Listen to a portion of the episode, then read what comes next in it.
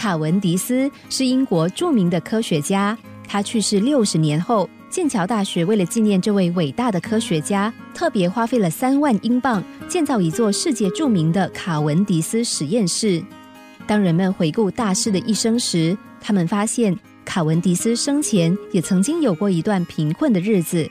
只是这段艰苦的生活并不长，因为幸运之神在他吃了几天苦头之后，就将好运送来给他。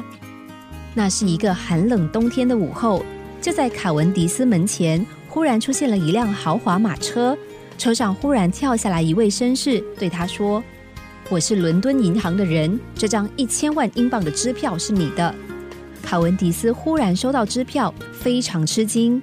原来这笔巨款是卡文迪斯的姑母送给他的，这也让他一夕之间变成了千万富翁。只是面对这笔从天而降的巨款，他一点也不开心。后来他想到这些钱可以让他建造一座拥有一流设备的实验室，一想到实验室，卡文迪斯立刻精神了起来。很快的，卡文迪斯的个人实验室终于完成了。至于剩下的钱，他原封不动的存入银行，从此再也不闻不问。每天乐在实验工作的他，虽然是当时英格兰银行的大户，但是他的衣着一如往昔，扣子掉了仍然补了又补，简朴的生活也从来没有改变。有一次，他准备前往皇家学院面谈的时候，竟然穿了一件被硫酸烧出一个大洞的衬衫去。一身简陋的模样，还一度被学院的职员误以为是流浪汉。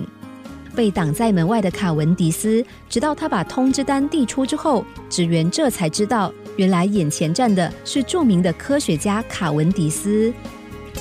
曾经有人问他：“你把钱全部都放在银行不用，自己却过得这么寒酸，太不合生活逻辑了。”但他却不以为然的说：“是吗？我不觉得啊。我认为，身为一个科学家。”应该要把时间多用在科学上，而不是用在金钱浪费中。对卡文迪斯来说，太过在意生活上的繁琐小事，实在没有必要，因为那很浪费时间。对他来说，科学才是他生活的重心，也是值得他耗费时间的珍宝，所以他才会如此坚持。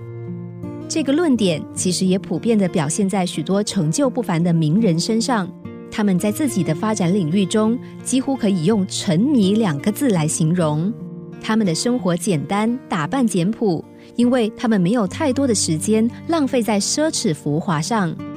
从中，我们也归结出一项简单而成功的生活定律：经常投入工作中而废寝忘食的人，对于物质的享受总是嗤之以鼻。但他们却十分在意能不能够从工作中获得乐趣，因为对他们来说，生活上最值得的投资和消费，只有生活能否充实快乐。